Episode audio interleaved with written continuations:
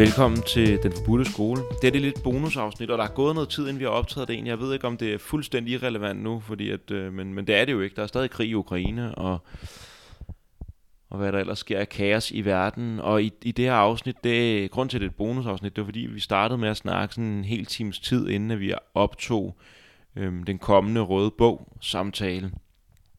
Og hvor vi ligesom først og fremmest snakket om Ukraine, om verdenssituationen, og prøvet at kigge på det lidt mere fra et dybdepsykologisk perspektiv, eller bare fra et psykologisk perspektiv, hvad det er, der foregår. Og vi har meget fokus på Ukraine.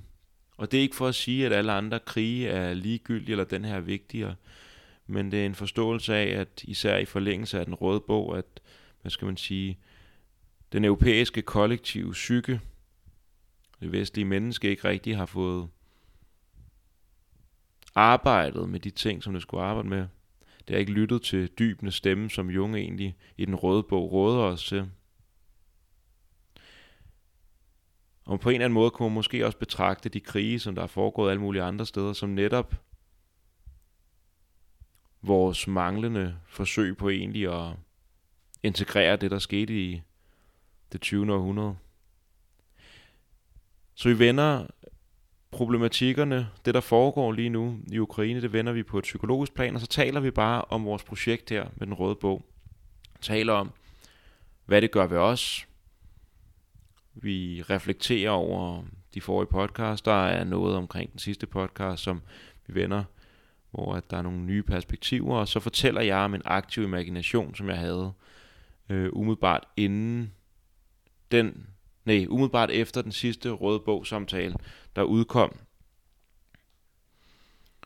Og det var afsnit 91, som var, var fjerde del af vores øh, røde bogserie, som handlede om helvedesrejsen, åndens spaltning og heldemordet, kapitlerne i den røde bog. Og det, der er så sygt ved den aktive imagination, eller vildt eller fantastisk, det er ikke for at sige, at jeg er, der er noget specielt i det, der sker hos mig det er mere for at give et billede af, at vi alle sammen faktisk har kapacitet for at gå ind i, i den måde at erkende os selv og verden på, eller natur, som i stedet for det rationelle eller det sanselige, så er det imaginære, øh, som jeg også snakkede med Christine Gassel om på i afsnit 92. Og det, der er så fascinerende, synes jeg, det er, at vi i min aktive imagination faktisk ser, hvordan at meget af det arbejde med den røde bog, det begynder at vise sig i min, i min aktive imagination, og hvordan at det her ret intense arbejde, øh, Anders Tingmann, Anders Fogt, Nikolaj Knop og jeg foretager os, at det faktisk går ind i vores egne processer, i vores eget liv, og at Jung på en eller anden meget, meget øh, på en meget, meget mærkbar måde bliver en del af ens liv og ens psykiske proces, og at man ligesom har Jung med som, øh, som terapeut. Så det er ret fascinerende, og det er en ret på en eller anden måde voldsom aktiv imagination. Den er fyldt med, øh, med dyb symbolik, og der sker en del, så øh, den tror jeg faktisk er værd at høre. Øh, så måske som en inspiration til selv at give det et skud, og hvis man har lyst til at prøve noget aktiv imagination, så et, man kan kontakte nogle af os her, som er med på den såkaldte røde kvartet, øh, Nikolaj Knop, Anders Tingmann, Anders Vogt eller jeg. Og så er det også noget af det, der bliver inddraget, nemlig i det terapeutiske arbejde i hver vores rum, i hver vores terapeutiske praksis.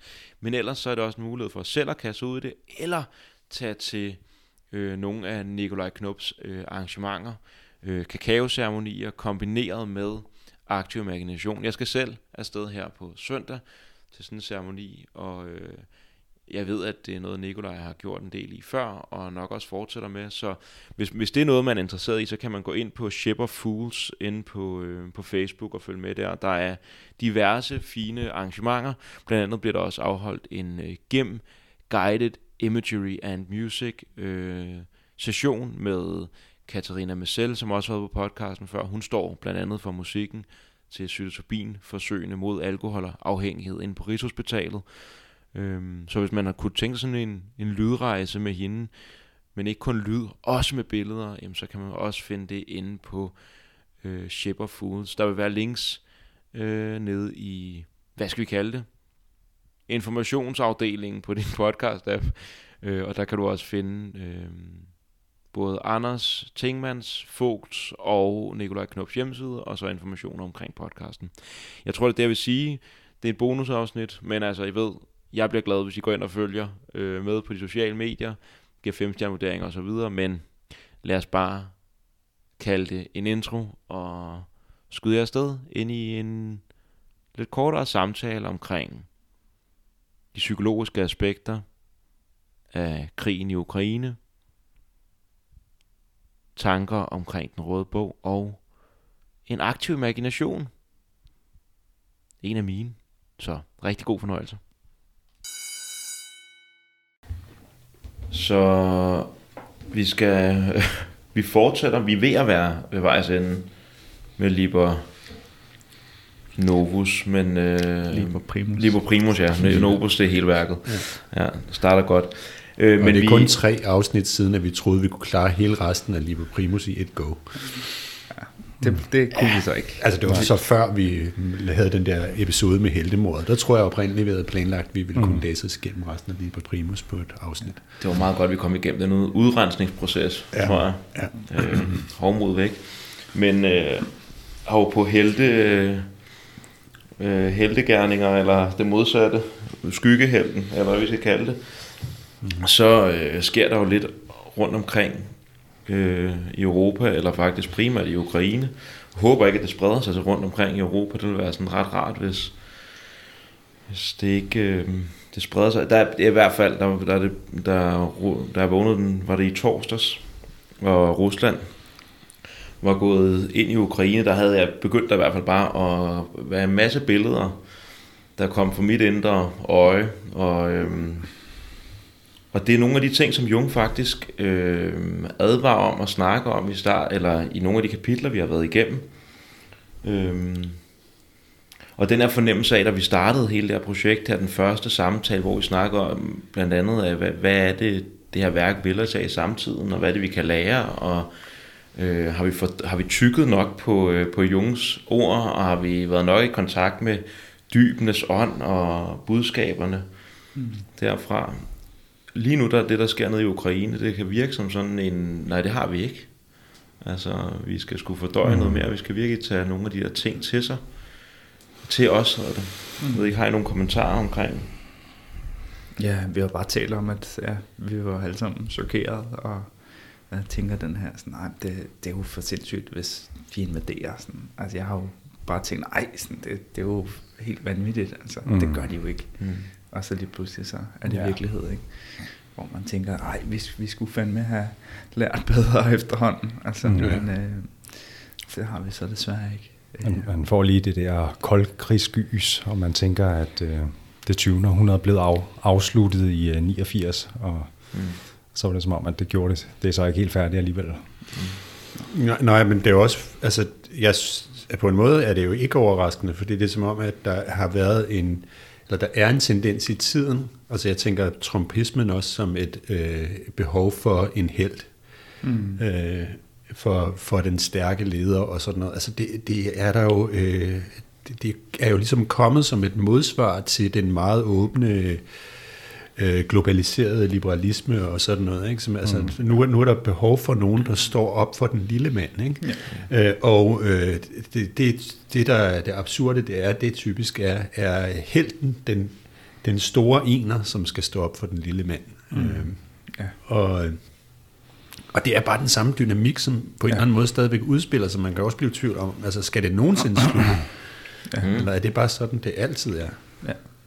Der var, jeg, jeg sad og fik sådan den her fornemmelse af, at vi har også hurtigt, tror jeg næsten, fortabt os i Vesten, i gåsøjne Vesten, i al vores øh, succes, og øh, det kører der ud af på rigtig mange parametre, og at man glemmer helt, at Putin han har jo siddet med magten og sagt nogle ret vilde ting ret mange gange, at det er jo ikke sådan på den måde noget nyt, og meget den der kolde krig stoppede måske egentlig ikke rigtigt på noget tidspunkt. Altså, det har jo været varm krig i Mellemøsten, og det er også nogle af de samme dynamikker, der har gjort sig gældende der.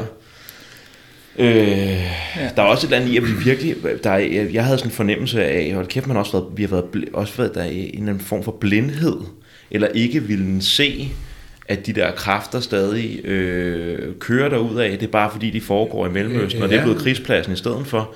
Nu kommer de hjem i egen baghave, og så sidder man og begynder at, at ryste i bukserne. Det skal vi jo, altså det tænker jeg sgu meget godt at gøre, ikke? Men, øh, men der er også en eller anden... Ja, på det, på det sådan meget praktiske plan, så er det meget sjovt, at da, øh, da Obama skulle genvælges, der var han op mod Mitt Romney, som øh, under valgkampen sagde, at han så den største udenrigspolitiske trussel som værende Rusland. Mm. Og Obamas kommentar, det var, øh, 80'erne har ringet, de vil have deres udenrigspolitik tilbage. Mm. Øh, og som Romney var inde og ude at sige i medierne, øh, forleden dag, så ringede 80'erne på det tidspunkt, og der var ikke nogen, der svarede, og nu har vi ligesom øh, fået den tilbage. Ikke? Ja. øh, så, så det er lidt det der med, at der er nogle, der er nogle øh, øh, gamle problematikker, som kører videre, altså dels på det sådan meget praktiske politiske plan, men også på nogle andre niveauer. Mm. Og det, som jeg synes er rigtig spændende at tænke på her, det er også, altså er der, hvis, hvis der er sket en bevidsthedsmæssig ændring, og hvis internettet sådan ligesom har været en positiv og en negativ del af det, så noget af det, jeg glæder mig rigtig meget til at se, det er, hvordan den russiske befolkning på sigt reagerer på det, der er i gang med at foregå. Ikke? Fordi ja. efter den gamle model, så kan man sige, det man forventer som stor leder, som helte person, øh, det er jo, at de andre, eller at folket følger med, og at de øh, går ind i den. Øh, Ja. bliver de optændt af den ja. øh, øh, krigsgalskab, eller sidder de rent faktisk og siger, nej, men skal vi gøre det her? Skal, mm. vi, altså, skal, vi, skal vi slå vores broderfolk ihjel? Og det, det er jo et fantastisk eksempel på, på det der med broderen, som Junge også øh, ja. taler om, ikke? fordi det, det, det er altså et, det svarer problematik, altså ja. De, de nationale forskelle mellem øh, Rusland og Ukraine er som Danmark og Sverige, ikke? Ja. Ja. jeg kommer også... Øh, jeg vågnede op en dag med den der øh, Sting-sang Russians på hovedet. Mm. In Europe and America, there's a growing feeling of hysteria, hysteria response to all the threat. Uh, et eller andet, den stil. Mm. Så var jeg inde og se den på YouTube. Så kunne jeg se, at der var kommentarspor med andre folk, der var vågnet op på samme måde. Mm. Og lige pludselig havde den der kørende som en soundtrack. Og, og den sang er jo på en måde en, en fin popklassiker, men den har også været sådan en anachronisme i mange år, og lige pludselig så, så var den sådan uhyggelig aktuel. Men, men, men meget vildt at gå ind i kommentarsporene og læse. Det var ligesom om, at Og stadigvæk er den ret anachronistisk, ikke? fordi den handler om, at øh, øh, vi kan godt stoppe den kolde krig. Ikke? Ja. what what might save uh, me and you is that if the Russians love their children too. Ja, det er selvfølgelig rigtigt. Ja. Altså jeg får, for jeg synes det, og på vi stadig godt kan stoppe den der, det der er i gang med, og når jeg siger vi, så tror jeg sådan en civilbefolkning, altså når jeg sidder og ser, jeg sad og så video i går fra St. Petersborg og fra Moskva, altså den her øh, propagandamaskine, som man kunne køre for 100 år siden, eller jeg ved ikke, 60, 80, 70 år siden, hvor man virkelig kunne isolere sin befolkning ind i en eller anden øh, virkelighedsopfattelse. Mm. Det lader til at være ret svært i dag, og det lader også til, at øh, Det skal i hvert fald gøres på en anden måde, ikke? Jo. Med fake news og... Helt sikkert. Men når man ser, at, at der alligevel er så mange, altså det, jeg tror ikke, at det det letteste sted at gå ud og lege demonstrant, at det, ja. og slet ikke over, at det, man demonstrerer mod øh, Putin, og jeg så også, der var nogen fra Kommunistpartiet, der var ude i dag og simpelthen sige, at de er mod, mod angrebene, så det, der er noget, der, der er noget, der brygger også i Rusland, og jeg kommer sådan til at tænke på, fordi en ting er, at det er helten, jeg ved ikke, om I har nogen kommentarer til det her, men fornemmelsen er også, at han, altså Putin kom op igennem KGB og øh, var en held der, på nogle bestemte værdier og måder at se verden på, og så blev han konge i en eller anden, og der er en, der er en følelse af, altså når man ser ham på preskonferencerne, det er The Mad King. Ja. Altså det, er, det virker overhovedet ikke som om, han har øh, Ruslands egne interesser heller, med, eller sin befolkning, det virker som om, det brygger op nedefra, at det er hans eget, altså han er ved at blive lidt smågammel nu, og nu skal han fandme have det gamle Sovjets storhedstid mm. tilbage, Ja. ikke? The, the Mad King, det føles sådan, Ja. øh, fordi at han netop ikke har fået slagtet de der heltens værdier øh, nogle gange. Men det, det, Ja, ja. Det er vel så sådan en, uh, make- saturniske struktur. Ja, undskyld. Nå, men jeg kom bare til at tænke på, det er vel sådan en uh, Make Russia Great Again-agtig Ja. energi. Ikke? Ja. Der må man også forstå Ruslands historie, ikke? at de har en helt særlig national følelse i Rusland, som mm. strækker sig ikke bare tilbage til Sovjetunionens historie, mm. men endnu længere tilbage af mm. sådan en utrolig stolthed øh, over den mm. russiske mm. øh, folke sjæl på en eller anden måde. Altså ligesom ja. Tyskland havde den her følelse ved Første Verdenskrig af at være en særlig nation med en, en særlig sjæl, der har kontakt til dybet. Og sådan. Altså, mm. Altså, der har Rusland også den her følelse af lange, lange traditioner. Ikke bare tilbage til Sovjetunionen, men, men den her national sjæl, ikke, som han ja. appellerer til. Men jeg kan godt gå med på, på det, du siger, Alex. Jeg synes, det, det er også et blik, jeg har haft på det, det der med, at der er noget, der er noget galskab i det, fordi det er så... Øh, det er så anachronistisk, og det er i virkeligheden så meget imod øh, folkesjælen. Ikke? Altså det, at der er noget ulogisk i det også. Ikke? Altså, mm. at her er vores oprindelses, her er Ruslands vugge i Kiev. Ikke? Mm. Her er vores broderfolk, som bor i Ruslands vugge i Kiev. Og nu angriber vi dem og begynder at slå dem ihjel. Ikke? Altså det er, det, det er sådan lidt øh, netop Mad King, eller øh, Saturn-arketypen, ikke? Sådan, den gamle, øh, vrede mand, som æder sine børn. Ikke? Mm. Øh. Og, og, og jeg sad og snakkede med en her den anden dag om, at det, det var så i torsdags, at det næsten, der er næsten sådan dødstræft i det. Eller sådan en, at da, da han, han en anden for, jeg fornemmer næsten, at når man ser Putin sidde og snakke der, at øh, det er en mand, der godt vil genfødes ind i et stort rige igen. Mm. Øh, altså, han ligner jo en, på, en, på et eller andet plan, og det er det, der, skræ, det er det, der skræmmer mig allermest, det er de der øjne, der de ligner nogen, hvis dage på et eller andet øh, punkt er talte, øh, og det er næsten, næsten den farligste, eller sådan, hvis han virkelig, hvis man følte, at øh, her der er en mand, som når hans folk, de går i gaderne i Moskva, og i St. Petersborg siger, at vi vil ikke have krig, så lytter han. Men jeg tror ikke, at den Putin, øh, det virker ikke som, det er den Putin, man har at gøre med, at det er noget i ham selv, at det er fuldstændig hans egen kamp på et eller andet plan. Ja. Øh, ja, så... Jung han siger også et sted, at, jamen, at Hitler var en, en, en, ja, sådan en hero-arketype, ikke? Mm. Altså, at han var sådan den der ja. heroen som halvgud.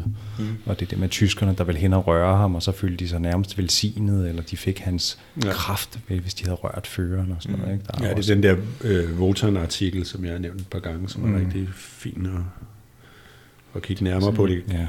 Nu må vi se, hvordan det udvikler sig. Vi skal ja. gå ind og læse den lidt nærmere også sådan en enorm ja. fristelse at få den, al den arketypiske energi projiceret over på sig. Altså sådan, mm, det jo, jo. er man ikke sådan, at undlade at tage den, ja, identificere sig med den og, og tage, sig, tage den på sig. Ikke? Det, er jo, altså, det kræver virkelig også noget, så når man får hele den mm. projektion på sig, så ja. Ja, og går, går rundt i de her store guldpaladser, ja, som man går rundt i og sådan ja, noget. Der er også ja. ja, og hvad er det, med, der sker med et folk, eller med individerne i et folk, som på den måde projicerer ja. øh, magten over på en enkelt person. Ikke? Ja. Eller frelsen. Ikke? Det ja. Ja, ja. Jo. ja. Og igen øh, lidt også den der farlige kombination af, af, af mænd, der er blevet ydmyget. Ikke? Ja. Ligesom øh, tyskerne efter Første Verdenskrig, så har det jo ja. også været en ydmygelse for, ja. for mange russiske mænd i forhold til, da Sovjet brændte sammen, tænkte jeg, og de fik Jeltsin, som var ham her, den pinlige Ja, og specifikt for Putin, som jo faktisk stod ved øh, grænsen øh, til mm. Tyskland i Dresden, ja. øh, og øh, var øh, så muren falde, ja. og, og han står øh, siger, at han står udenfor og har faktisk han har vagt og kan se folk, der vælter ind over de her, den her mur, mens folk, de står, hans kolleger står inde bagved og er i gang med at brænde dokumenter mm. inde på kontoret. Ikke? Øh, og altså han, har, han siger, at det er der, han mærker, at magten, den er, er, den, øh, den sovjetiske magt er blevet så fuldkommen, så den er død af det. Ikke? Ja. Så det er sådan et ja. magtkollaps. Ikke? Ja. Jo. Der har vi også altså, referencen til Hitler igen, der ja. bliver ydmyget i Første Verdenskrig, ja. og vil tage hævn over for Tysklands tab. Mm. Ja. Og den, den fattige kunstner, der skal ja, bevise ja. sig selv. Ja, ja puha. Så øh, jeg havde et par enkelte... Øh, ting, som jeg tænkte på efter sidste gang, hvis jeg må bringe dem op nu. Jeg kunne godt lige tænke mig at sige en ja. ting, bare ganske kort. Jeg synes, der er et eller andet i, øh, ved ikke om, altså for mig at se sådan noget ude i verden, og det, de ting, skal, der, der, det giver et eller andet at betragte det også igennem de der flere niveauer. Ikke bare se det som en geopolitisk magtspil eller sådan noget, men også faktisk, når vi, hvis man nu lytter med her, og man er i gang med at sætte sig lidt ind i en rød bog og se den i de der mere psykologiske, arketypiske dimensioner. Altså det kan give en eller anden, det kan også godt skræmme en af helvede til, men jeg synes, mm. det giver en, en dybde øh, til, forstå, til forståelsen på et eller andet, og det, det, jeg håber, at man kan kigge noget på nogle af de ting, der sker ud i verden igennem den her lens her, for det var også det, Jung gjorde. Ja. Øhm, så det var bare lige, bare lige det. Ja. Ja. Også er psykologi ikke nødvendigvis er om det subjektive og det, ja, ja. Og det, det kollektive psykologi. Ja, præcis. Ja. Det er det. Det er jo det kollektive ubevidste på den, på den spooky måde, det her. Ja, ikke? Altså store kollektive traumer, der ligger i, i det kollektive. Så ja. Også ligesom vi snakker om med germanerne, der havde offret deres guder. Altså en elgammel mm. øh, fortrængning eller traume, som er måske mange, mange hundrede år gammel, som alligevel kan manifestere sig. Ja der her der er også gamle, gamle ekoer fra, fra det 20. århundrede, og, og, og også sikkert endnu længere tilbage, som jeg ikke har indsigt i. Og det, som jeg, øh, jeg synes, at det giver, sådan for lige at slutte den helt af den her, det er, at det giver, for mig giver det også en, en eller anden form for, hvor absurd det egentlig er, så giver det også en eller anden form for forståelse, og en eller anden form for medfølelse. Altså jeg kan se, når jeg, da jeg sad og kiggede på pussen, der tænkte hold kæft, du ligner en, der ikke har, du har det sgu nok ikke særlig fucking fedt. Altså det er ikke kærligheden, der hersker i dit hjerte lige nu, det er alt muligt andet. Den ligner en par, paranoia end den... Øh, hmm. den ja, det, kunne vi, det kunne vi snakke længere om. Ja. Men, øh, men ja, Anders? Nå, men... Øh, ja, men altså... Øh, det var, der var to citater, som jeg sådan tænkte, at vi lige øh, kom lidt hurtigt hen over sidst, ganske kort nogle. Det, eneste er, det ene er, at øh, der bliver sagt noget om det her med, med øh, tiden af vores ånd, nej, hvad hedder det, ånden af denne tid hedder mm. det, ikke? Øh, så siger han, det er herskeren, der hersker over os. Det er den generelle ånd, i hvilken vi handler og tænker. Jeg tænker bare, det der udtryk, ikke? Altså, at tidens ånd er en ånd, vi er i. Mm. At vi befinder os i tidens ånd, ligesom mm. et, et element, vi befinder os i. Øh, det tænker jeg bare øh, meget godt at reflektere lidt over. Ikke? Altså det der med, at vi, vi altid befinder os inden for en særlig forståelseshorisont, men det også ja. er en, en ånd, der hersker. Og jeg synes også, jeg... En diskursivt op... univers. Ja, netop. Ikke? Og, og det også er sådan helt øh, kropsligt. Øh, ja. øh, jeg tænker lidt ligesom, hvis man kommer ind i en eller anden... Kommer ind til sin familie, for eksempel. Og så kan man føle den der, at halsen snører sig helt sammen, fordi der er visse ting, i en eller anden kontekst, man ikke kan sige, mm. noget, der ikke kan få stemme, noget, der er uhørt. Ligesådan, da vi kom til at diskutere nogle af de her ting omkring racisme og køn og sådan noget, så kunne jeg også mærke, at jeg sådan sad og, mm. og, og følte mig lidt kvalt, fordi mm. det er sådan nogle af, af tidens mm. touchy subjects, og så, så føltes det nærmest som sådan en, apropos, man bliver beklemt. Det er mm. sådan en atmosfære, der er ligesom, som vi deler, som, som her uha.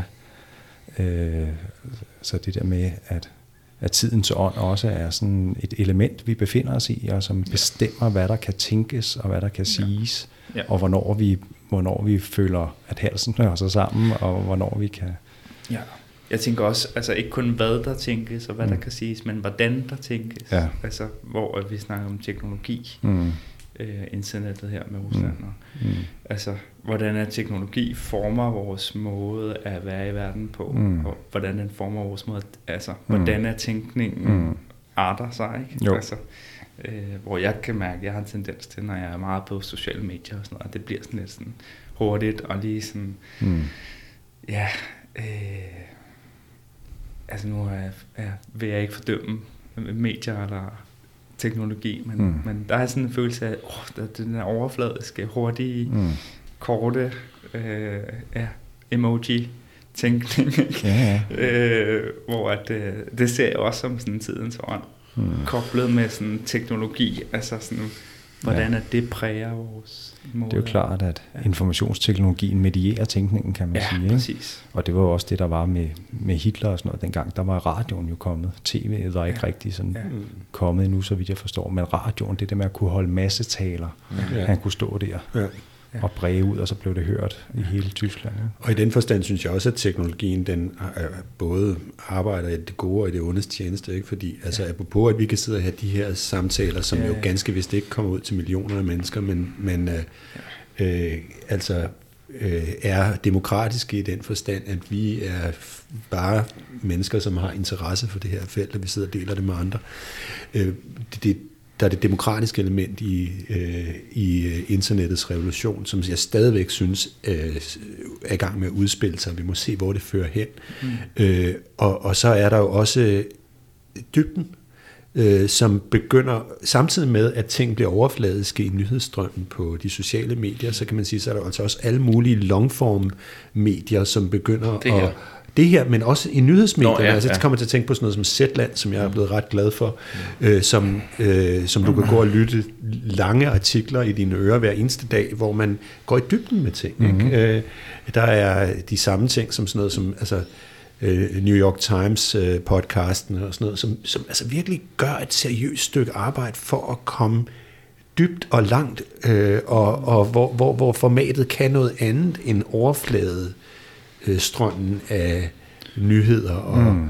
og øh, SoMe posts. Der, der er en eller anden, jeg, det ved ikke om, om det er bare, jeg føler, at der er sådan en neutralitet omkring teknologi som udgangspunkt, og så er det meget, hvad det kommer i kontakt med, altså hvad for en psyke, det er ligesom, øh, der gør sig brug af teknologien.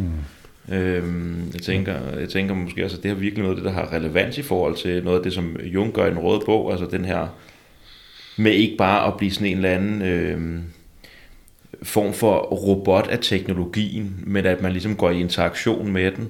For jeg kan, jeg kan ty, tydeligt ikke genkende til det der med, at så kommer der den der overflade, men samtidig så kan jeg også godt mærke, altså det er, sådan, det er virkelig en balancegang, hvor det, det, det, det kræver meget af en som individ at navigere, fordi at bare skære alt fra, så er der en eller anden grad af, jamen, så går vi også glip af en masse. Ja. Øh, det der med at finde ud af, okay, hvornår er det mig, der bruger teknologien, og hvornår bruger teknologien mig? Altså virkelig mærke sig ind i, hvorfor er det, jeg sidder på Instagram nu? Er det egentlig, fordi jeg skal noget derinde, eller er det fordi, at, øh, at øh, softwaren og kodningen simpelthen bare er, de har regnet ud, hvordan de hacker min, mit dopamincenter der, og så kører jeg ellers bare derud af og kigger på mm. alt muligt latterligt. Mm. Eller er det egentlig, fordi jeg skal noget? Ja. Øhm, Ja. ja. Men der er i hvert fald også, man kan sige, der er jo et skift fra, at, at i 20. århundrede med, med Hitler og Stalin og sådan noget, der har de haft de der tv og radio, de der store massemediekanaler, hvor mm. den store leder kan tale mm. envejs kommunikation til masserne. Ikke? Mm. Der kan man sige, der er det jo meget mere demokratisk og øh, distribueret nu, kan man sige, men det betyder også, at der er også en masse rabbit holes og en masse Ja. ja. lommer. Nogle, nogle kulter, ikke? Nu, øh, da, da, øh, apropos Zetland, så havde de en artikel her i den her uge om, at man mener sådan rimelig sikkert, at man har fundet ud af, hvem ham der Q i QAnon er. Ja. Øh, og han faktisk er to personer, en sydafrikaner og en ejeren af øh, det, der hedder 8chan, som var sådan mm. efterfølgeren af 4chan. Øh, at det i virkeligheden har været dem, der har siddet og lavet det her. Øh, Så har man så forsøgt at lave noget research, hvor man er gået ind i de her QAnon-fora øh, fra New York Times side for at snakke med folk om, øh, hvad de så egentlig synes om, at han er blevet afsløret. Øh, og der er så to problemer med det. Det ene det er, at der er ingen på de her fora, der vil tale med New York Times, fordi de er jo fake news. Mm. Øh, og det andet det er, at de er så grundlæggende overbevist om, at Q har sagt, øh, hvad Q vil sige, og Q kommer tilbage og siger noget li- mere lige om lidt. Og derfor er det helt udelukket, at Q kan være andet end enten Donald Trump eller en af hans allernærmeste allierede. Ikke? Så der har vi sådan et eksempel på et univers, som simpelthen opstår og får lov til at bestå, ja. fordi man kan isolere sig i en rig boble af information. Der er sindssygt meget information inde i den boble. Det er alt sammen noget vrøvl, men øh, det, E- Ekokammer, ja, det, ja, det der er sådan lidt en følelse af, at der er, at de der helheder, der var før her, mere en form af helheder, både sådan rent sådan nyhedsmæssigt, og så Totalitære helheder, kan Ja, man sige. at de bliver øh, dekonstrueret, og så atomiserer de i sådan nogle små celler. Altså der er sådan en... Øh, det er jo, det er jo, og det passer meget, altså også hvis man kigger på sådan noget som øh, måden mange ting bliver finansieret på i dag. Altså der, er- der er hele den her, øh, hvor at at enkeltmennesker, hvad er det, crowdfunding, øh, kry- krypto, øh, alle de her øh, hovedstrukturer, grundstrukturer, der ligesom falder sammen, og så bliver det meget mere distribueret, men så er, er der også den her mulighed for, at vi netop atomiserer ind i sådan nogle ekokrammer, hvor de forskellige systemer ikke kommer i berøring med hinanden, og så kan man næsten bare leve og bare sige, at New York Times, den hele den del, der hedder New York Times, og alle de mennesker, der øh, bevæger sig herover, den behøver vi slet ikke at røre ved. Det er fake news, og så kan vi holde os herover. Mm. Øh, ja, Og der, der, det er et spørgsmål om, altså, det, jeg ved ikke, hvor langt vi skal ind i det her, men jeg ser det lidt som sådan et behov for reduktion af kompleksitet, som gør, at de her kulter og den her kulttænkning, den bliver så mm. tiltrækkende. Ikke? Fordi hvis jeg kan lave et lille univers, som forklarer alt, mm. øh, og som jeg kan føle mig tryg indenfor, så kan jeg håndtere min generelle utryghed over for kompleksiteten. Driften mod et ordnet kosmos. Ja. Altså, det, ja, ja. Sådan, det er jo også, når man sidder og kigger, hvis du hvis man virkelig skal overskue, kom, overskue kompleksiteten, bare på internettet eller ja. et eller andet, det er jo fuldstændig, altså vi er jo aldrig nogensinde blevet mødt med den mængde kompleksitet, som vi gør i dag. Nej. Øh, vi er jo ikke, altså, vi jo tænker som, som dyr, er vi jo egentlig ikke bygget, øh, bygget til det. Ja. Så, så det er måske, altså måske der, hvor det har en berøring med det, vi ellers taler om her, det er, sådan, det er en udgave af tidens ånd, ikke? Mm. Yep. eller det er tidens ånder mm. øh, ja. af forskellige slags, som man mm. kan tilslutte sig. Ikke? Og hvad hedder det, tyske filosof Peter Sloterdijk, som vi har nævnt på en gang, han i hans store værk Sfæren, der siger han også, det er sådan det postmoderne, det vi er i nu, der går vi fra at være en del af sådan en stor totalitær globe eller sfære til, øh, til en skum tilstand. Ja, det er, ja, det er rigtig metafor. Ja. Så har vi sådan et, et, et, et multi, multi-skum, mm. øh, multikomplekst skumstruktur, ja. øh, som vi får i stedet for, med en masse små bobler, der ja. ligger parallelt med hinanden. Ikke? Det er også en meget sjov, sjov metafor.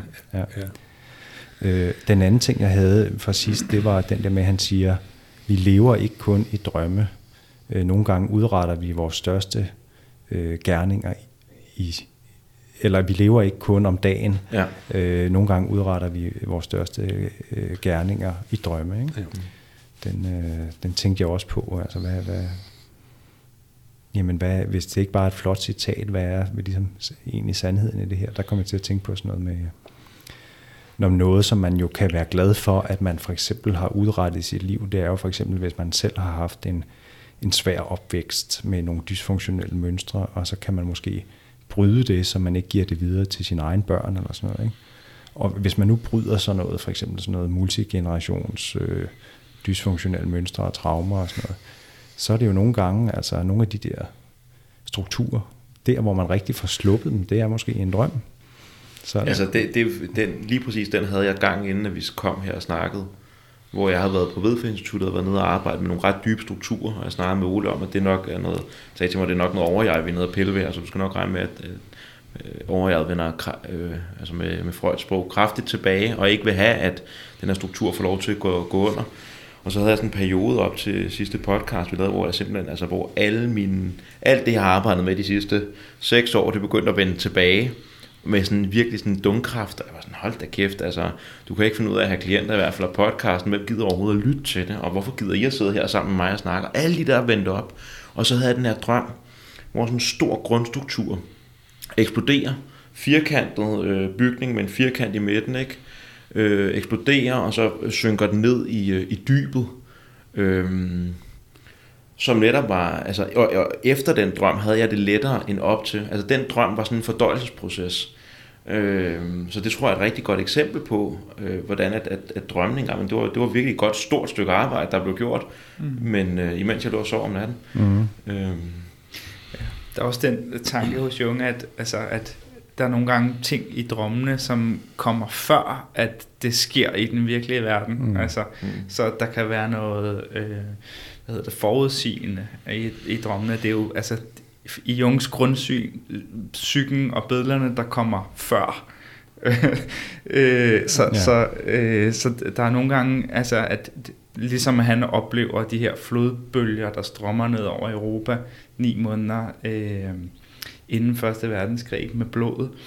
Øh, det, det, det er ligesom om, at altså det konstellerer sig i psyken, det oplever mm. man i drømmen, og så mm. derefter udspiller det sig i virkeligheden. Ikke? Og ja. lige sådan i vores, øh, mm. øh, vores enkelte liv, øh, der kan vi opleve, at der, der sker noget i drømmene, som egentlig ja, det, det, det, der, det finder sted først i virkeligheden. Mm. Ikke? Jo, og, og, og nogle ting find, finder måske også essentielt sted der, fordi ja. altså man kan sige, hvad er det, der gør, hvad er det, der skaber vores, vores handlerum? Altså hvis vi nu start, går helt tilbage til det der med, at vi altid befinder os i en eller anden form for diskursivt univers, som også er et praktisk univers, som bestemmer, hvad er det, vi kan udrette, hvad er det, der kan give mening ja. overhovedet. Ikke? Ja.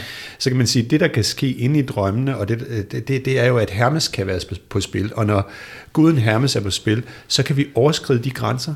Ja. Så kan vi komme uden for diskursen, så kan vi gøre ting, der ikke giver mening, at bliver ved med at, øh, at vende tilbage til Hillman, der siger et sted, at øh, det er ekstremt vigtigt at blive stjålet fra i drømme. Øh, fordi øh, når man bliver stjålet fra et drømme, så bliver man frarøvet ting, som man bliver nødt til at genvinde eller finde erstatninger for, mm. og der kan, være, øh, der kan være grænser, der nedbrydes, der kan tæ- være ting, vi pludselig kan i drømme, ja. som vi aldrig har kunnet andre steder. Mm. Og der, hvor vi kan det, det er måske netop der, hvor psyken ændrer sig, nok til, at vi faktisk kan begynde at bryde med de øh, faste strukturer, vi lever indenfor. Ja. Men det kræver så også, at vi lytter til drømmene, ikke? og vi giver dem opmærksomhed, og at vi sørger for, at Ja. Mm. At øh, ikke nødvendigvis altid at udleve det, vi oplever i drømmene, men, ja. men, men i hvert fald, at altså... Det, at det, vi, det, det kræver, at vi lytter til drømmene i den forstand, enten at den ene del er, at måske kan vi ikke føre det ud i livet, hvis vi ikke lytter til drømmene, men der kan også være den anden del af det, at vi simpelthen, der opstår en psykisk diskrepans ja. mellem vores indre og vores ydre, ikke? Som gør, at vi får det rigtig, rigtig underligt, hvis vi ikke lytter til de drømme, fordi vi har ændret os. Altså det er det, jeg mener, at den psykiske ja. virkelighed kan være så stærk, at det, du har faktisk ændret dig, når du har haft den drøm. Ja. Nu skal du rumme det i dit liv. Ikke? Præcis. Ja. Jeg kommer også til at tænke på, da jeg som helt ung var i uh, terapi hos Lene Vedfeldt, og havde alle mulige issues med, og med kvinderne, og kunne ikke få en kæreste og sådan noget. Og så havde jeg en lang serie af drømme med alle mulige kvindefigurer, som jeg havde alle mulige øh, konfliktfyldte forhold til. Og så begyndte det at ændre sig. Mm. En meget mere positiv relation til de der kvindefigurer i drømmen.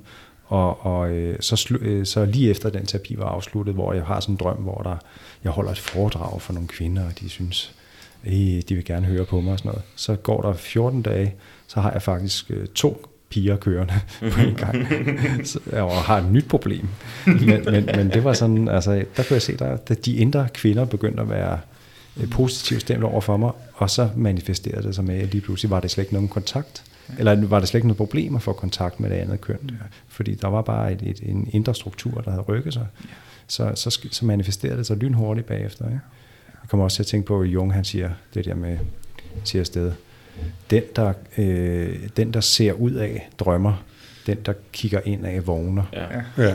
Og øh, hvis du ikke kender din egen indre myte, så manifesterer den sig i det ydre, og du vil kalde den for skæbne. Ja, ja.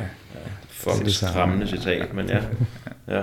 Ja, jeg, jeg får også den der med, at øh, Jung han snakker også om, at, at drømmen er ikke kun noget, der foregår i, øh, når vi sover. Altså vi drømmer egentlig i princippet hele tiden. Så den der opmærksomhed på drømmen, det er noget af det, jeg synes, der er fantastisk. Det er, når man begynder at være opmærksom på nogle af de der billeder og symboler i drømmene, så begynder man at se dem udspille sig også på en eller anden måde i sit vågne liv. Og så er der bare den der, ikke, igen ikke fordi man sådan skal løbe rundt, nu skal jeg udleve det her. Nej. Men mere være opmærksom på, hvordan udlever det sig allerede. Altså ja. det er allerede i gang med udfoldelser.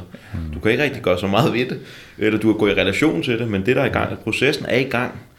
Øhm, det, det. synes jeg er fascinerende. Det eksempel, du kommer med der, der er også en eller anden, det er lige før, at den der øh, imaginære verden også, altså de her figurer her, de her kvindelige figurer, der dukker op, de træner jo næsten også dig som, som mm. jeg til, hvordan, går du, hvordan kan du egentlig åbne det op for at finde dig en, en kvinde? Altså, hvilken mand skal du være? Hvilket jeg? Ja. Hvad for nogle kvaliteter skal du opdyrke mm. dig?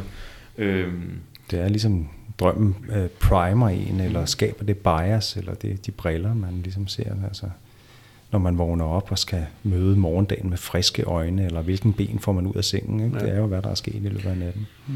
Jeg får, får lige lyst, jeg, jeg tror, vi kommer, jeg ved det ikke, det, det kan vi snakke om på det senere tid, men jeg får lige lyst til, i forhold til det her, og jeg, jeg havde en samtale med øh, et en indre øh, person ting. Øh, det hun kaldte sig for sjælen. Det var faktisk, da jeg havde læst de første 10 sider af Shamdashanis øh, introduktion, jeg skulle i gang med en rød bog, så satte jeg mig og mediterede, og så dukkede der den her kvindestemme op et par gange. Og så noget af det, hun sagde, det var, jeg spurgte sådan lidt, hvordan fungerer du? Altså, hvad, hvad, hvad laver du? Og så sagde, øh, øh, var svaret, at jeg sidder i din krop og trækker dig ud i verden. Så du mærker et eller andet i kroppen, og det er, det er, det er den måde, jeg trækker dig. Altså enten så skubber jeg dig væk og siger, det skal du ikke, eller så trækker jeg dig. Og jeg får lidt fornemmelsen af, at det er også det, der sker i sådan en drøm der, ikke? Altså man mm. sidder og tænker, okay, jeg skal arbejde med, hvordan jeg min relation til min far, eller til, til kvinder, eller hvad det kan være. Og det er sådan en, det ligger i vores sådan, emotionelle øh, i hele vores krop, at mm. det går ikke så godt, når vi kommer herind, og det er sjælen, der nærmest sådan, lige giver os en mavepuster, og så som vi kommer tæt på, så er der sådan en følelse af, okay, nu kan jeg sætte en fod herover, og det føles godt der frem med brystet, og jeg synes bare, den er rigtig interessant, at det er det, der sådan trækker os ud i verden.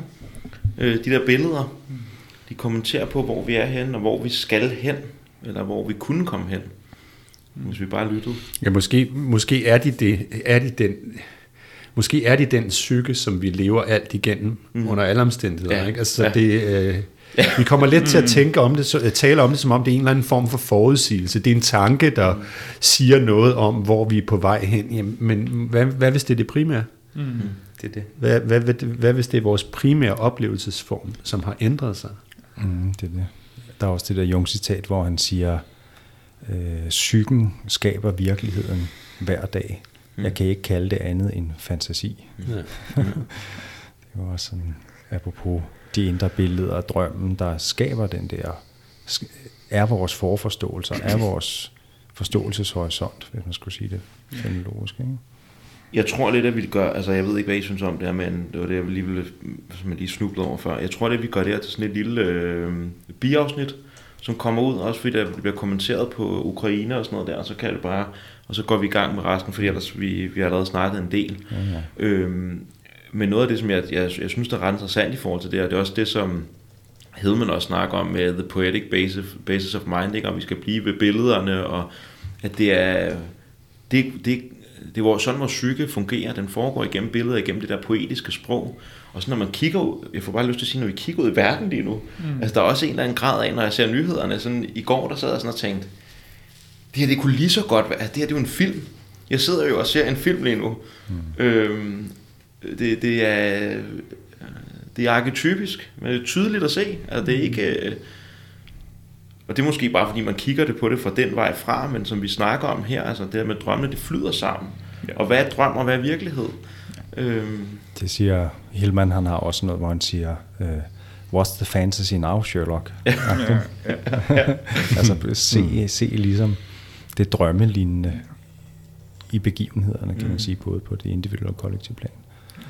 Øhm, apropos vores egen lille proces og sådan noget, så synes jeg også bare, det har været sjovt, hvordan at, øh, udover det, som jeg sagde, udover det er en jungiansk lille studiekreds, vi har kørende, så bliver det også lidt sådan at, at være jungiansk gruppeterapi med, med Jung som øh, yberterapeut mm. på en eller anden måde, fordi vi hele tiden er i dialog med hans stemme gennem værket og sådan noget. Mm.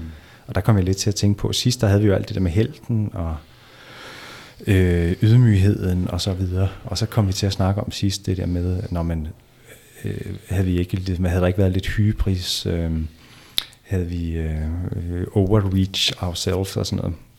Og så kom vi til at sige det der, om vi kom til at lyde ligesom nogle aber, der spillede øh, øh, bordtennis eller sådan noget, og der var ingen, der fangede bolden og sådan noget. Der, der følte jeg lidt på en måde faktisk, da, da jeg hørte det igen, at øh, på en måde så røg vi lidt hen i det der med, med, med håndlatteren og forfængeligheden og perf- perfektionismen, eller jeg kom i hvert fald til at reflektere over, altså hvor- hvornår kan man grine af sin egen øh, fugliness, og hvornår begynder man ligesom at blive sådan... Men er det ikke også at grine af det? Altså, det var i hvert fald sådan, det var intenderet, da jeg sagde det. Ja, ja, men, men for, mig, der, for mig der var det sådan, ja, okay, hvor er min balance Ja. ja. i det der med at grine af mig selv på en hjertelig overbærende måde, mm. og, og, og den mere sådan selvkritiske uh, put yourself down, som også kan være, øh, Og det er virkelig en hårfin balance. det er en ikke, hård fin med vi to balance, ikke? Altså jeg kunne mærke, det var sådan, Nå, okay, nu skal jeg også lige passe på, at jeg ikke ryger hen i den der, mm. øh, som, som jo også er med i den tekst, vi læser, mm. hvor han håner sig selv, og, ja. og, og ser sin egen forfængelighed, og sin egen, øh, så videre, ikke? Ja. Altså han går fra at, at tro en hel masse om sig selv, og, og, ja. og, og, banke sig selv helt ned, ikke? Ja. Ja. Og ingen af de ting er ligesom løsningen, vel? Eller der er ingen af det, der er the wise fool, øh, de to poler der. Ja. Så det var bare en lille refleksion, jeg havde der. Men det er i hvert fald en øh, spændende proces Mm. at være øh, i den her lille øh, fælles øh, herreklubs øh, jungianske øh, terapi med jer. Så det bliver spændende at se, hvordan det udfolder sig i løbet. Der har også øh, været nogle drømme her i gruppen Mm. undervejs. Øh, så det er ligesom kommet ind i vores drømme, drømmeverden, øh, hvad, der, hvad der udspiller sig her i det her rum. Ikke? Helt vildt. Øh, så der bliver kommenteret ja, fordybet. Ja, og for, for nye perspektiv, altså, det er noget af det, som jeg, jeg havde en aktiv imagination, der virkelig var kraftig, hvor jeg føler, at jeg fik, altså jeg fik forståelse for nogle af de ting, som jeg måske ikke rigtig fat, altså billederne var kom lige med en kommentar på, hvordan skal du egentlig fatte det her, Alex? Øhm, hvilket er helt altså, syret og fantastisk. Altså det er fantastisk, at man kan sidde og læse en værk her, og så begynder det at bare at vibrere i ens underbevidsthed og ens billeder. At det ikke bare... Man kan ikke bare holde det som et lille andet afskåret projekt og sige, om det gør vi bare sådan hver anden uge, så sidder vi bare og snakker om en rød bog, og så kan vi ligesom gå hjem. Nej, nej, nej, nej, nej, nej. du tager den med dig, øhm, og det gør noget ved dig. Det skulle jeg lige have vidst, inden jeg gik i gang med det her. ja, jeg, jeg, jeg havde en drøm øh, her for nylig, som jeg har delt med gruppen, som jeg godt lige vil referere et par bidder af. Der var kommet nogle nye medlemmer med i gruppen, som jeg opfattede som meget overfladiske. Den ene ville helst tale om wellness og te, og nogle andre ville gerne tale om biler. øh, og øh, og øh, det, det synes jeg var lidt svært at have med at gøre. Så skulle vi ud og gå en tur, og så... Øh, Øh, øh, så, så øhm, da vi er ude at gå den her tur, så bliver vi, eller rettere sagt jeg, angrebet af en meget, meget stor kat, som øh, ligesom en huskat i 4-5 dobbelt størrelse, som sætter sig i et træ mellem mig og de andre. Og så kan jeg sådan høre de andre gå og tale om på afstand, hvordan det er en behagelig, dejlig tur at gå, og et behageligt landskab, som er nemt at øh, komme igennem, mens jeg sidder der og er meget bekymret for den her kat, der, der skal angribe mig. Og det har virkelig også sådan, øh, rørt mig bagefter, jeg kunne mærke den her øh,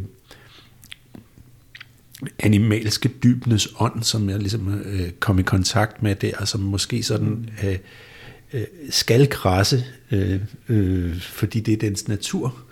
Øh, og hvor, hvor øh, øh, apropos det, Anders sagde med af refleksioner omkring sidste gang, øh, jeg, altså, jeg havde delt drøm med, med, med Anders, og øh, han skrev tilbage til mig, at han kunne godt få en fornemmelse af, at der måske var, at vi måske var blevet lidt for øh, øh, hvad var det, du sagde, forsigtige, stuerene, bløde mm. og uh, Spirit of the Times-agtige til tider mm. i sidste samtale, og at det måske var det, der sådan ligesom brød ind som dels den her opdagelse af, at nogle af os sidder bare og snakker om wellness og biler, mm. øh, og, øh, og i øvrigt så øh, kommer den her kat så ud fra dybet og ja. vil noget helt andet med os. Ud for helvede, faktisk. vi snakker om helvede ja, ja. sidst. Ja. Den, øh, den, den vil vi gerne have med i dag. Så. Ja, ja, katten, den, det, det, den det, rigtigt, det havde mindet vi os om, at øh, mm. vi skal lige have katten med, den ligger ja. hernede på gulvet ja. og slanger sig i en solstrib. Mm. Jeg tænker, vi skal, vi skal egentlig videre i gang med, mm. med bogen. Jeg, jeg får faktisk lidt lyst til at dele min aktive imagination. Øh, bare for at se, om I lige har et kommentar på det, fordi den, det, det, jeg tror, den, det passer rigtig godt overens med, hvad vi har læst indtil videre. Så hvis I er frisk på at høre den, mm. så nok prøv også at gøre den kort. Så jeg sidder og, øh, og, og laver en aktiv imagination, og der kommer, eller jeg, jeg inviterer bare billederne ind, og der kommer ikke noget. Så sidder bare og mediterer, så, så kigger jeg sådan i min bevidsthed, kigger jeg ned, og så farer mit ansigt op mod mig, og rammer mig, og jeg smager blod i det, jeg bliver ramt. Og så lander jeg øh, på det, der ligner en ørkenbund, og kigger mig omkring og sådan, her, hold da kæft, mand, nu er vi i ørken. Og så løfter jeg hovedet op, og så kan jeg se, at der er et hul, hvorfra mit ansigt er kommet op fra, og nu kravler der sådan en eller anden bille, som jeg med det samme tænker, det er en skarabæ op. Og da den kigger på mig, kan jeg se, at øh, mit ansigt, den har som hoved. Øh, men det er ikke bare et monster, fordi den har forpinte træk. Altså den er tydeligvis forfærdet over den situation, den er havnet i. Og der er en eller anden form for menneskelig emotion der. Den far over på mig og begynder at stikke mig over det hele. Øh, i starten vil jeg lige ramme lidt panik, så flyver jeg op øh, og sidder i Lotus og sidder rigtig og mediterer og tænker, hvordan fanden kommer jeg der ned igen? Altså jeg kan ikke gøre noget, den er jo vanvittig den der. Og begynder at lave sådan et felt af loving kindness, fordi heroppe øh, over heroppe på overfladen, der har jeg stadig, der har magiske kræfter åbenbart, det er magisk, eller min aktive imagination, så jeg laver sådan en felt af loving kindness, og øh, svæver ned igen, og øh, den kan ikke komme igennem, den angriber mig helt vildt, det her monster her, men kan ikke komme igennem, og så falder den op i træthed, og så spørger jeg den, jamen, øh, da den er færdig, så spørger jeg sådan, jamen, altså, hvem er du, og hvad fanden laver du her? Så siger den bare, øh, jeg er dig, af dig, skabt af dig, fordømt til livet i mørket, hvor jeg hverken kan være menneske eller insekt. Så begynder den at græde, og så forstår jeg, at det er mig, der skal ned i mørket. Det er ikke den, der skal, den er fordømt til mørket, den skal ikke derned. Så jeg hopper ned i den der tunnel der, og bliver reddet fuldstændig fra hinanden på vej ned. Det føles som sådan en wormhole. Og så lander jeg ned på der i helt mørke, fugtig bund, og tænker, jeg skal lave noget lys. Jeg har, fået, jeg har magiske kræfter jo, det er jo det, jeg har. Jeg kan intet af det, jeg kunne ovenpå virker. Altså, jeg kan intet. Så jeg sætter mig bare til at meditere hernede på bunden, og så kommer der sådan et billede af sådan en meget karikeret grøn drage, og jeg tænker sådan, ej, det er bare min fantasi, så latterlig kan drage ikke se ud.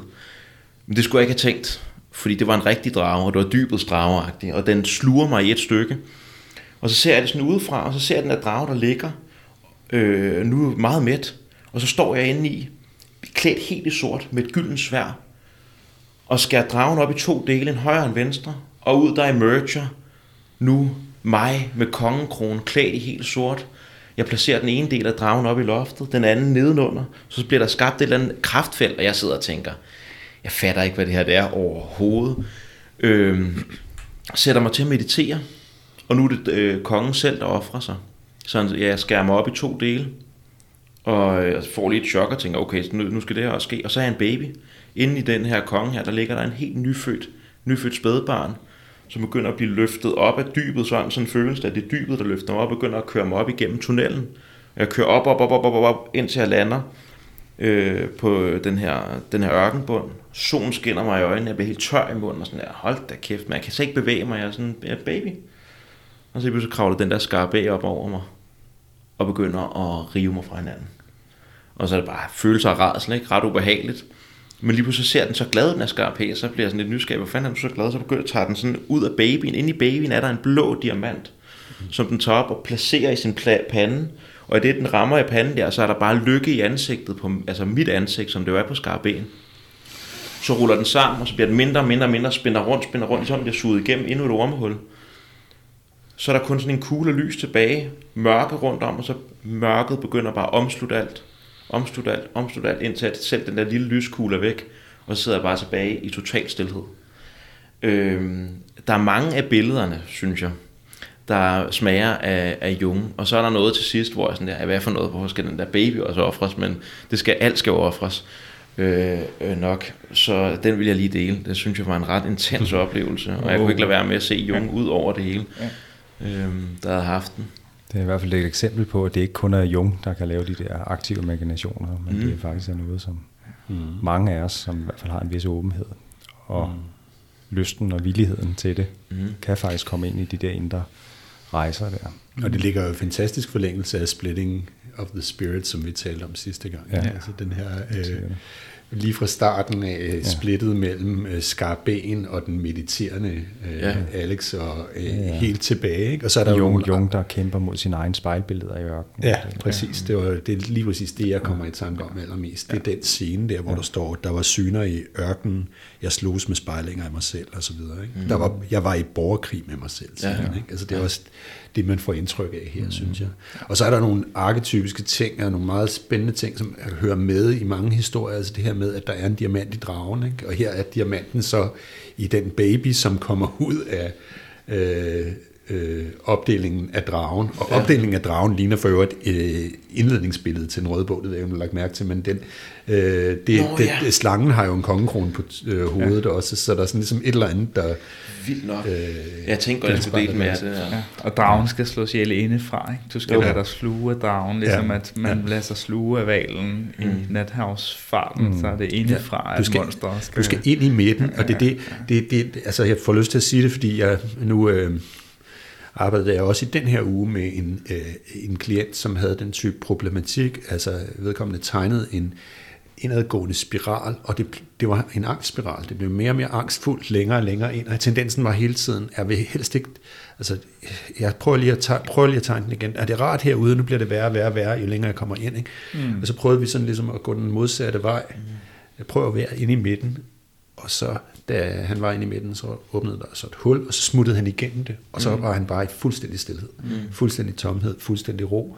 Og det er næsten altid det, der sker. Ikke? Altså, at ja. det, det, det, det, det er den tendens, der er, at vi prøver at undgå det mørke, vi prøver ja. at undgå suget, vi und, prøver at undgå at blive et. Der kan vi jo komme til at bruge spiritualiteten, ikke? Ja. Altså, med, at du prøver at meditere og mm. ligesom love and kind. Jeg prøvede jo. Det her, ikke? Ja, ja. Sådan, det, det går sgu ikke. Det altså. Den får dig til sidst. Det virkede som, at ovenpå gik det fint, men ned i dybet, ja, ja, ja. du kan ikke en skid hernede. Der er ved den der bang. Du kan godt prøve at lave lys og alt muligt. Held og lykke, kammerat solskin. Du skal sluge sig dragen. Ikke? Altså. Solskin. der var hundlatteren også, men på en god måde. Ja, ja, ja. Nå, altså, jeg synes, det er, det er fedt, det der med at se ens egen hybris opstå, og sådan, mm. men jo kær, altså, der er en, jeg, jeg, jeg synes, at man kan sagtens holde mm. den i en eller anden form for øh, kærlig venlighed. Mm. Den der, sådan, okay, ja, ja. Det kunne mm. være fedt, hvis du kunne lave lys hernede, men det kan du ikke. Ja. Jeg kommer også til at tænke på den der scene fra Star Wars, hvor at uh, Luke Skywalker går ind i en grotte. Yoda peger, han skal gå ind i en grotte, og så kommer den store skyggefigur, Darth Vader, farfiguren, den døde far, Darth Vader, kommer, og så hugger han hovedet af ham, og så i hjelmen, så slår hjelmen op, og så er det hans eget ansigt, der ja. ligger inde i hjelmen der. Ja. Mm. Ja. det er sådan en klassisk øh, ung mand øh, i opposition til en faderfigur og skyggefigur, og så ser han sig selv, og at det er også ham selv, han er i borgerkrig med, og, og så er der det der med dragen, ikke, som netop Peterson bruger den jo også i forhold til det at redde faren fra valens dyb, ikke? lidt det samme. Ikke? Altså, så der både kan være den der, det minder i hvert fald om min egen processer fra, fra, fra jeg var yngre, ikke? altså den der med, der både er en form for konfrontation med en farfigur, og så er der en form for kom, kom fri af moderkomplekset agtig øh, kamp i det også, mm. og så den der også, det der med, at du bliver til en ridder, altså der er også en form for helte øh, billede i det, Helt ikke? Altså, hvor, Og hvordan, så oprør, der, det er også det, der er sjovt. Helten bliver til en eller anden form for kongen, når han slår Mm. øh, dragen ihjel. Men så det, han skal, det er at ofre sig selv, for at det spædbarnet kan Ja. opstå ud af, ja. ud af ham. Altså, det nytter ikke noget, han bare sidder på tronen og tror, han skal være helt. det er jo en fin indledning til det afsnit, vi skal til at tale om, Conception of the God, ikke? Jo. Altså, det er også en undfangelsen, ikke? Mm. Ja. Undfangelsen af det nye, ikke? Mm. Skal vi... det er vores Ja. cue, ja. Ja, det er Ja, vores det er cue vores til at komme i